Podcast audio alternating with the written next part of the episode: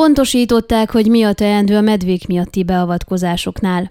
A medveügyben az utóbbi időszakban megjelent sürgősségi kormányrendelet és két miniszteri rendelet kapcsán szervezett megbeszélést hívott össze Barti Tihamér az RMDS Székelyföldi Önkormányzati Tanácsa elnökeként kedden. A minisztérium részéről Táncos Barna miniszter és Szép Róbert államtitkár válaszolt a Hargita, Kovászna és Maros megyék RMDS-es polgármestereinek és alpolgármestereinek kérdéseire.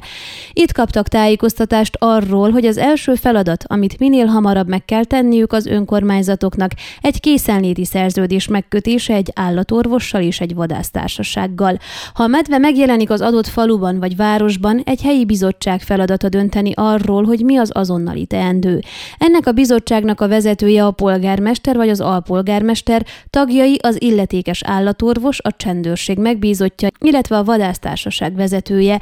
Ők döntenek arról, hogy elhajtják, elszállítják vagy kilövik a nagyvadat.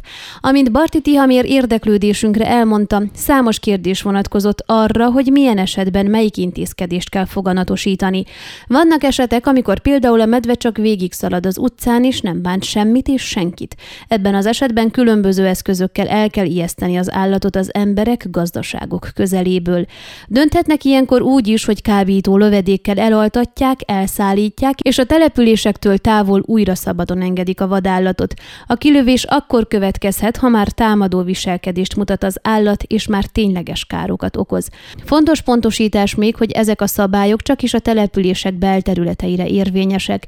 Eddig a vadászok nem használhatták a fegyverüket a belterületeken, most ezt a tiltást feloldották az életbe lépett rendeletek, tehát település határokon belül is lőhetnek, ha kell.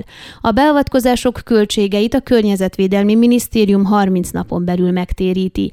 Varti Tihamér a minisztérium vezetőivel együtt arra kéri az önkormányzatok vezetőit, hogyha az új szabályok alkalmazása során olyan helyzettel találkoznak, amit ezen előírások alapján nem lehetne megoldani, azt jelezzék a minisztériumnak, hiszen következik a kormányrendelet parlamenti vitája, és ott lehet még további módosításokat, kiegészítéseket eszközölni.